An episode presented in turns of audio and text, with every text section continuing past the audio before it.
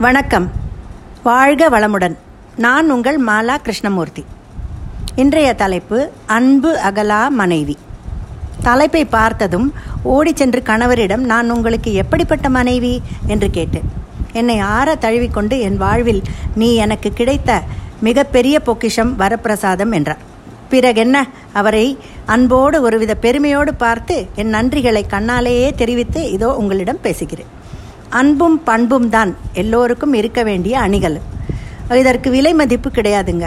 அது கடையிலிருந்து வாங்கும் பொருளும் அல்ல. அன்பான மனைவி வருவது கல்யாணம் என்ற பந்தம் ஏற்பட்டவுடன் தான். நல்ல அன்பான மனைவி அமைவது இறைவன் கொடுத்த வரம் என்பார்கள்.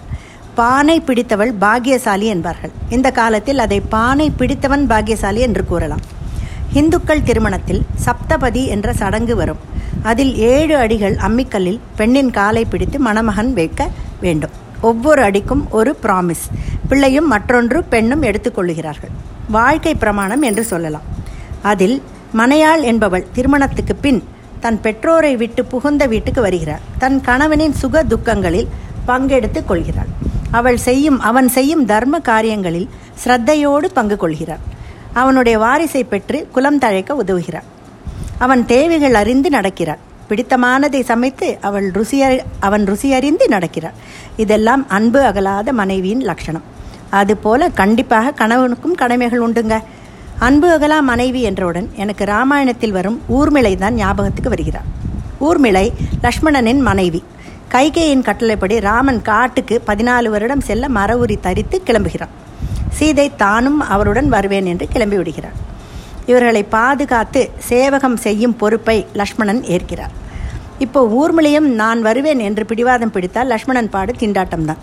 ஆனால் ஊர்மிளை தன் கணவன் செல்ல அனுமதி தந்துவிடுகிறார். தானும் அவரிடம் சென்றால் லக்ஷ்மணனால் ராமருக்கு பணிவிடை செய்வதில் தடங்கள் ஏற்படலாம் என்று நல்ல எண்ணம்தான். எப்பேற்பட்ட தியாகம். ஆனால் பலருக்கு ஊர்மிளையின் தியாகம் தெரியாது. ஊர்மிளை என் மய மனதில் உயரே இருக்கிறார். திருமணமாகி சில நாட்களே ஆனபோது கணவனை அனுப்பி வைக்கிறார். பதினாலு வருஷம் லக்ஷ்மணன் வரவுக்காக காத்திருந்த ஊர்மலை தான் எனக்கு பெரிய ஹீரோயின் ஒரு சிறந்த நல்ல மனைவிக்கு சிறந்த உதாரணம். கணவன் மேல் கொண்ட அன்பால் யமனிடமே அவன் உயிரை மீட்க வாதாடிய சாவித்திரியின் கதை நம் எல்லோருக்கும் தெரியும். இன்றும் அதை கௌரி விரதம் என்று நார்த்திலும் காரடையான் நோன்பு என்று சவுத்திலும் கொண்டாடுகிறோம். பரமசிவன் கூட தன் மனைவிக்கு சரிபாதியை கொடுத்துள்ளார். மகாலட்சுமியை தன் மார்பில் வைத்தி வைத்திருக்கிறார். பார்க்கடலில் படுத்து உறங்கும் நாராயணன். அன்பான மனைவி கிடைத்தால் அதிர்ஷ்டசாலிதான். கணவனை பிரியா வரம் வேண்டும் என்றுதான் அவள் கேட்பாள்.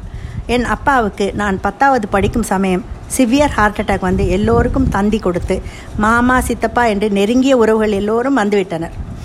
வீடே ஒரே அழுகை மயம். ஆனால் என் அம்மாவின் பிரார்த்தனைக்கு செவி சாய்த்தார் இறைவன். அப்பா டாக்டர்கள் ஆச்சரியப்படும்படி யமனிடமிருந்து திரும்பிவிட்டார். ஒரு மாதம் ஆஸ்பத்திரியில் இருந்தார். டிஸ்சார்ஜ் ஆகும் முன் பெரிய டாக்டர் இவரை பரிசோதித்து நன்றாக இருக்கிறாய். டயட் வாக்கிங் மெடிசன் மூன்றையும் விடவே கூடாது என்றார். அப்புறம் உன் பெண்டாட்டி எந்த வகை கொத்தி பிடுங்குவாரா நிம்மதியாக இருக்க விடுவாரா என்று கேட்டார். அப்பா அவள் மிகவும் நல்ல மாதிரி அதிர்ந்து கூட பேச தெரியாது என்று சொன்னாராம். அப்போ நீ கண்டிப்பாக நிறைய வருஷம் நன்றாக இருப்பாய் என்று கூறினாராம் டாக்டர். அன்பான என் அம்மாவின் கவனிப்பால் அப்பா அப்புறம் இருபது வருஷம் உயிரோடு இருந்தார்கள். அவருக்காக அம்மா செய்த தியாகங்கள் ஏராளம் சொல்லி முடியாது. இதோ என் கணவர் நீயும் உன் அம்மாவைப் போல என்னை பார்த்து கொள்வாயா என்று அடிக்கடி கேட்பார். அந்த அம்மா பெற்ற பெண் தானே நான்.